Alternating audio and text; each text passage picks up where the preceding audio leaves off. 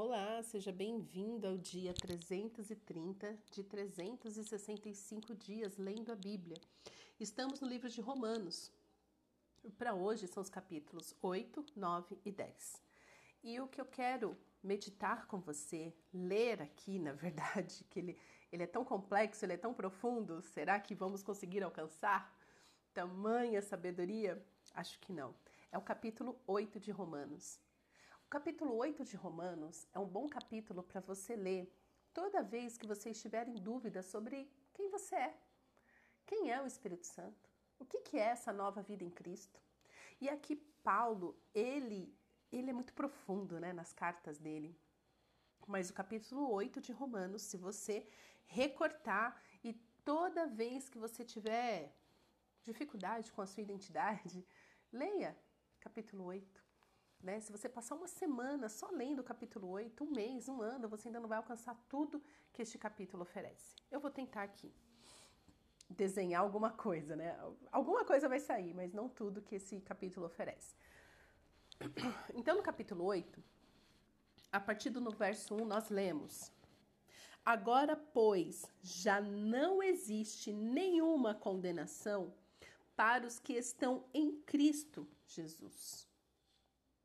Este passo a passo é importante, porque a condenação para aqueles que estão em Cristo não existe. Então, se você tem uma vida onde constantemente você se sente culpado, acusado pelo inimigo, se sentindo mal com seus defeitos, pecando novamente, você tem que se perguntar: será que eu estou realmente em Cristo?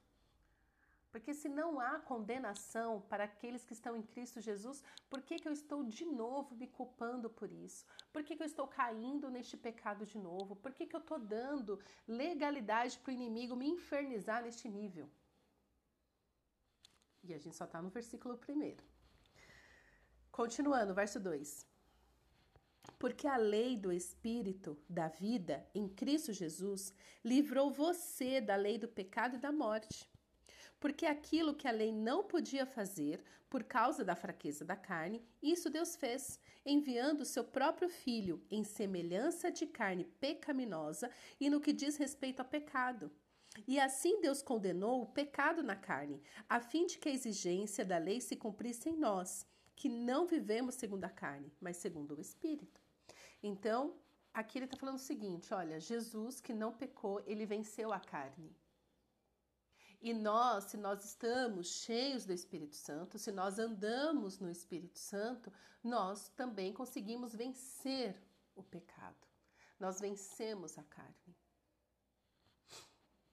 Entendeu? Verso 5. Os que vivem segundo a carne se inclinam para as coisas da carne, mas os que vivem segundo o Espírito se inclinam para as coisas do Espírito. É tão simples, né? Nossa, por que eu tô pecando de novo nisso? Se pergunte, cadê o Espírito Santo nessa história? Por quê? Porque o pecado, ele alimenta a nossa carne. Em todos os níveis, não é o vício, a pornografia, a imoralidade sexual e tal. Tudo. A mentira, a lascívia, a compulsão alimentar, tudo isso, né? Então, tudo que alimenta a sua carne e faz você se sentir mal, um condenado. Se pergunte se você está andando no Espírito, porque é simples. A carne, né, se inclina para as coisas da carne, mas o Espírito se inclina para as coisas do Espírito. Então, se você tem mais prazer em qualquer outra coisa que não seja na presença do Senhor, que não seja lendo a Bíblia, louvando a Deus, um louvor, entende? Então, onde está o seu coração? Verso 6. Pois a inclinação da carne é morte, mas a do Espírito é vida e paz. Porque a inclinação da carne é inimizade contra Deus, pois não está sujeita à lei de Deus, nem mesmo pode estar. Portanto, os que estão na carne não podem agradar a Deus. Não podem. E nós vivemos para adorar a Deus, né? Verso 9. Vocês, porém, não estão na carne, mas no Espírito. se de fato o Espírito de Deus habita em vocês, e se alguém não tem o Espírito de Cristo, esse tal não é dele. Olha aí. Gente, por isso que eu falo, não tem como. É por isso que tanta gente está querendo rasgar a Bíblia, ocultar passagens da Bíblia, atualizar Bíblia, tirar versículo, porque é impossível você ler Bíblia e continuar na sua vida de pecado. É impossível você ler Bíblia e falar que, tá tudo bem se divorciar, não estava feliz. Eu não estou me sentindo feliz, então eu vou me divorciar. Eu não quero ter filhos, porque eu tenho uma carreira. Isso são coisas da carne. A vaidade, o ego, o egoísmo. Carne. Mas, se a pessoa não tem o Espírito, ou seja, não tem inclinação para as coisas do Espírito, essa tal pessoa não é dele, não é de Cristo. E todos somos filhos de Deus. Não somos. Eu sei que eu sou. Você, eu não sei. Você vai ter que conversar mais com o Pai para saber se você é filho. Eu sei que eu sou. Eu sei que eu sou do meu amado e ele é meu. Isso eu tenho plena convicção. Então esse povo que fala assim, eu também sou de Cristo. Não é. Só é de Cristo quem tem o Espírito Santo. Ponto. E não tem nenhuma margem aqui na Bíblia, você pode virar ela do avesso, você não vai achar margem para isso. Continuando, verso 10. Se, porém, Cristo está em vocês, o corpo, na verdade, está morto por causa do pecado, mas o Espírito é vida por causa da justiça. Se em vocês habita o Espírito daquele que ressuscitou Jesus dentre os mortos, esse mesmo que ressuscitou Cristo dentre os mortos, vivificará também o corpo mortal de vocês, por meio do seu Espírito que habita em vocês. Viu como é profundo o negócio? Por isso que Paulo, agora não vou lembrar a carta, eu acredito que é em Filipenses, eu acho. Mas sabe aquele famoso versículo, não sou eu mais quem vive, mas Cristo vive em mim? É por causa disso. É esse entendimento de ser templo do Espírito Santo. Eu já não me inclino mais para os desejos da minha carne, mas eu busco ser cada dia mais cheia do Espírito Santo, me inclinando para as coisas do Espírito, para que eu possa ter vida. E é isso que Paulo está testificando, é quando Jesus fala que a palavra de Deus é Espírito e vida. Então, quando você lê a palavra de Deus, você está alimentando o Espírito Santo. Você está alimentando o seu Espírito e você está dando vida ao Espírito Santo que habita em você. Entendeu? É simples assim, é só ler, é profundo, é cirúrgico, mas eu falei que seria. Continuando, verso 12. Assim, pois, irmãos, somos devedores, não à carne, como se estivéssemos obrigados a viver segundo a carne. Ou seja, esse papo de, eu não consigo me controlar, ou, é mais forte do que eu, é mais forte do que eu, não sei o quê. Não existe. Porque você não é obrigado a viver segundo a sua carne. Você tem sim o poder de decisão, de escolha. Verso 13. Porque se vocês viverem segundo a carne, caminharão para a morte. Mas se pelo Espírito mortificarem os feitos do corpo, certamente viverão. Pois todos os que são guiados pelo Espírito de Deus são filhos de Deus. Aleluia! E eu não consigo, não cabe na minha cabeça a teologia que não explica isso, que não nos leva a ter essa vida de sermos guiados pelo Espírito Santo. Eu acho que eu já falei isso aqui, que eu fiquei muitos anos sendo crente, sem saber quem era o Espírito Santo. É com muita vergonha que eu falo isso, mas também com muita verdade. Porque todos que são guiados pelo Espírito de Deus são filhos de Deus. Estes são os verdadeiros filhos de Deus. Não é uma placa de caminhão que fala, todos são filhos de Deus. Não, não é. Não. Para chamar Deus de Pai, você precisa ter o Espírito Santo dele. para chamar Deus de Pai, para reivindicar a paternidade de Deus e reivindicar o seu direito de filho, você precisa se render a Jesus. Ponto. Ah, eu também... Não é. Por isso que se alguém fala pra mim, ah, eu também sou filho de Deus, eu falo, não sei. Não sei não. Se a gente compartilha o mesmo pai, tem o mesmo DNA espiritual, eu não sei não. Todos que são guiados pelo Espírito de Deus são filhos de Deus. Como que você sabe disso? O Espírito de Deus. Deus não é Deus de confusão. O Espírito Santo não causa confusão. Por isso que quando você está conversando com alguém, se essa pessoa, ela realmente está ali, né, buscando a verdade em Cristo, né? Tem pessoas que não têm discernimento, mas tem o amor de Jesus. Traz o Espírito Santo para a conversa, assim, ó, vamos orar aqui, vamos pedir para o Espírito Santo guiar a nossa conversa, porque Deus não é Deus de confusão. Então, se a gente está falando do mesmo assunto, segundo a palavra de Deus, e a gente está entrando em atrito, alguém aqui está confuso? Vamos clamar pelo Espírito da Verdade. E o Espírito Santo é o Espírito da Verdade. Verso 15. Porque vocês não receberam um espírito de escravidão para viverem outra vez atemorizados, mas receberam o espírito de adoção, por meio do qual clamamos, Abba, Pai. O próprio Espírito confirma ao nosso espírito que somos filhos de Deus. E se somos filhos, somos também herdeiros, herdeiros de Deus e co-herdeiros com Cristo, se com Ele sofremos, para que também com Ele sejamos glorificados. Aleluia! Se isso não te empolga, isso me empolga muito. É o Espírito que confirma. Por isso que não tem como a gente explicar o que é um novo nascimento. Eu tenho convicção no meu espírito, eu sou filha de Deus. Por isso que a nossa vida com Deus, ela prega muito mais do que esse evangelismo relâmpago que alguns praticam por aí. Não tô desmerecendo. Ai, não, tem gente que se converte, sabe por quê? Porque Deus é bom. Porque Deus é bom. Não é por causa do evangelismo explosivo que as pessoas se convertem, mas é pela sede que o espírito delas tem do Espírito de Deus. Por causa da eternidade que Deus colocou no coração do homem, para que a gente sempre o buscasse.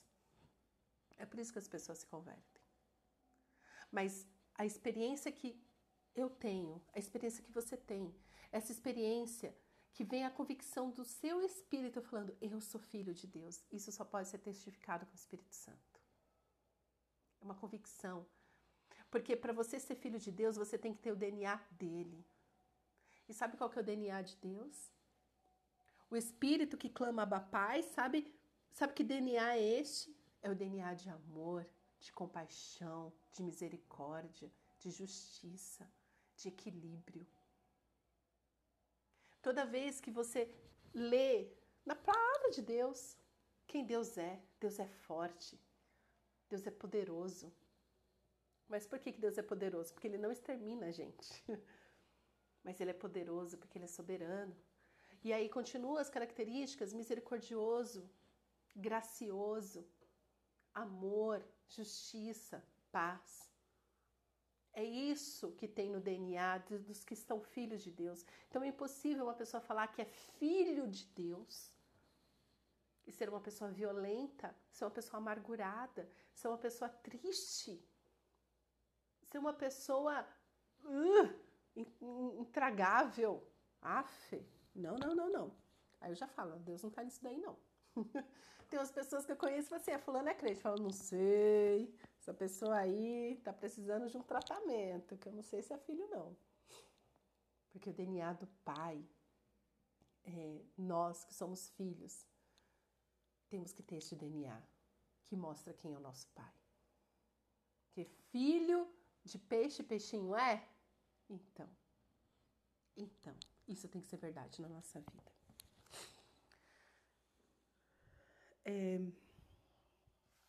Verso 26. Não, vamos continuar aqui, vai. Verso 18, acho que vai dar tempo. Verso 18. Porque para mim tenho por certo que os sofrimentos do tempo presente não podem ser comparados com a glória a ser revelada em nós. A ardente expectativa da criação aguarda a revelação dos filhos de Deus, pois a criação está sujeita à vaidade, não por sua própria vontade, mas por causa daquele que a sujeitou, na esperança de que a própria criação será libertada do cativeiro da corrupção para a liberdade da glória dos filhos de Deus. Paulo aqui está falando que a natureza ela geme pela manifestação das glórias, a revelação dos filhos de Deus, porque quem é filho de Deus carrega o DNA dele e se preocupa com a natureza. Se preocupa em fazer o bem.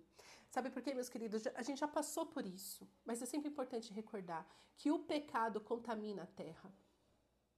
Se você voltar na sua Bíblia, lá para Deuteronômio 28, você vai ver as bênçãos que acarretam aqueles que praticam a justiça, para aqueles que decidem obedecer. Essas pessoas, elas são frutíferas, os seus campos são frutíferos. Isso não é só para os agricultores, isso é para mim e para você hoje, em 2023 também.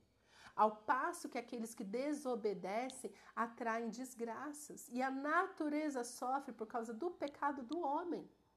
Começou a sofrer com Adão e Eva sendo expulsos do Éden, porque o mundo era perfeito. Mas com o pecado já deu uma caída. E a terra começou a sofrer com o pecado dos homens.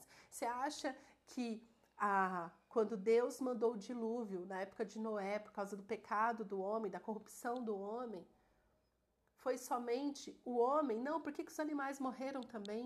Porque estava tudo contaminado por causa de tamanha perversidade que os homens praticavam. E é aqui que Paulo está falando assim, olha, mas quando você obedece, quando você tem vida no Espírito, a natureza, ela se alegra, porque ela começa a se recordar, né? Ela começa a falar assim, uau, o Filho de Deus está aqui, estamos sendo bem cuidadas, né? Verso 22. Porque sabemos que toda a criação, a um só tempo, geme, suporta as angústias até agora. E não somente ela, mas também nós, que temos as primícias do Espírito. Igualmente gememos em nosso íntimo, aguardando a adoção de filhos, a redenção do nosso corpo, porque na esperança fomos salvos. Ora, esperança que se vê não é esperança, pois quem espera o que está vendo? Mas se esperamos o que não vemos, com paciência o aguardamos. Da mesma maneira, também o Espírito nos ajuda em nossa fraqueza, aleluia.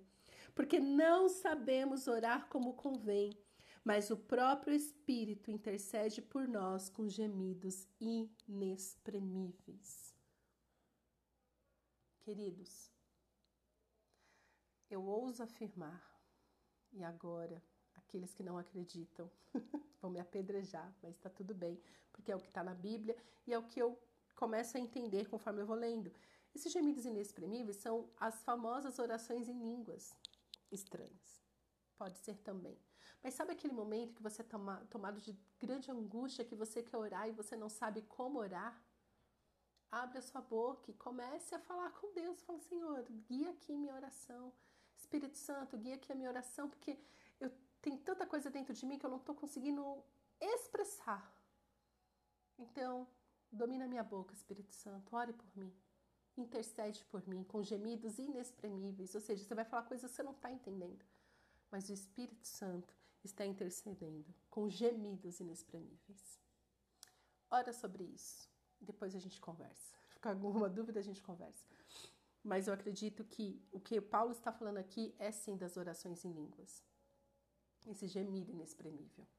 Você não consegue expressar, você não consegue colocar um português, um inglês, um japonês. Mas o Espírito Santo, ele está conduzindo a sua oração. Verso 27. E aquele que sonda os corações sabe qual é a mente do Espírito, porque intercede pelos santos de acordo com a vontade de Deus. Esta é a verdadeira oração em línguas. É a intercessão, é o Espírito Santo guiando. Porque ele sabe, ele começa a interceder de acordo com a vontade de Deus, porque o Espírito Santo, o Espírito de Deus, ele não vai nos levar a orar coisas que são contrárias à vontade de Deus. Pode ser contrário à vontade da nossa carne, mas nunca contra a vontade do Pai. Verso 28, tão famoso versículo que eu amo. Sabemos que todas as coisas cooperam para o bem daqueles que amam a Deus, daqueles que são chamados segundo o seu propósito. Aleluia! Meu amado, quando você entende a verdade desse versículo, tudo muda. Todas as coisas cooperam para o bem daqueles que amam a Deus. Então, para cooperar para o seu bem, você tem que amar a Deus. Não é assim, ai, tá tudo cooperando para dar certo, porque eu sou linda, maravilhosa, por causa da vaidade do meu ego. Não. Coopera para quem ama a Deus. Porque quem ama a Deus, daqueles que são chamados segundo o seu propósito, o propósito do Senhor, de manifestar a glória dele. Já falei aqui exaustivamente sobre a vontade de Deus, que é de manifestar a sua glória, de adotar muitos filhos, de levar todos ao arrependimento. Verso 29. Pois aqueles que Deus de antemão conheceu, ele também predestinou para serem conformes à imagem de seu filho, a fim de que ele seja o primogênito entre muitos irmãos. E aos que predestinou, a esses também chamou, e aos que chamou, a esses também justificou, e aos que justificou, a esses também glorificou. Aleluia. Bom, e só para a gente concluir, eu quero ler aqui, a partir do verso 37, que fala, em todas essas coisas, porém, somos mais que vencedores por meio daquele que nos amou. Porque eu estou bem certo de que nem a morte, nem a vida, nem os anjos, nem os principados, nem as coisas do presente, nem por vir, nem os poderes, nem a altura, nem a profundidade, nem qualquer outra criatura poderá nos separar do amor de Deus que está em Cristo Jesus, o nosso Senhor. Aleluia! Nada, nada, meus queridos. E essa convicção que Paulo tinha, de falar em todas as coisas, eu sei que nada pode me separar de Jesus. Essa convicção só vem do Espírito Santo. Não vem da obra das suas mãos, não vem da força do seu braço, não vem de uma pregação que você ouviu, não vem, vem do Espírito Santo. Se você não tem essa convicção, se o tempo todo você está achando que você está longe de Deus, que qualquer coisa Deus vai te punir, que Deus, ele é castigo, está na hora de você rever o seu novo nascimento. Que o Espírito Santo é que nos dá essa convicção de que nada nos separa do amor de Deus que está em Cristo Jesus. Nada. Absolutamente nada. Quanto mais nós o buscamos, mais dele temos. E é isso que nos sustenta dia após dia. Amém? Pai, obrigada pela tua palavra. Obrigada, Senhor, porque vemos nos nossos dias se cumprir as Tuas promessas, a Tua promessa de derramar em nós o Teu Espírito Santo. Espírito esse que clama em nosso espírito, Abba Pai. Ó Pai, te agradecemos porque o Senhor tem nos levado a Te conhecer cada dia mais. E eu quero Te pedir, Senhor, nos dá discernimento dessa palavra que acabamos de ler. Que possamos entender o que é essa oração em línguas, o que são esses gemidos inexprimíveis. Só que mais do que tudo, Pai, que possamos ter a convicção no nosso espírito, no nosso coração que somos Teus filhos. Que possamos entender que nada, nada, absolutamente nada pode nos separar de Ti. Que os nossos pés continue andando nos Teus caminhos, Senhor. Que sejamos guiados pelo Teu Espírito Santo para sermos testemunhas da Tua beleza, da Tua grandiosidade, da Tua majestade nos nossos dias. É o que eu Te peço, meu Pai, em nome de Jesus. Amém.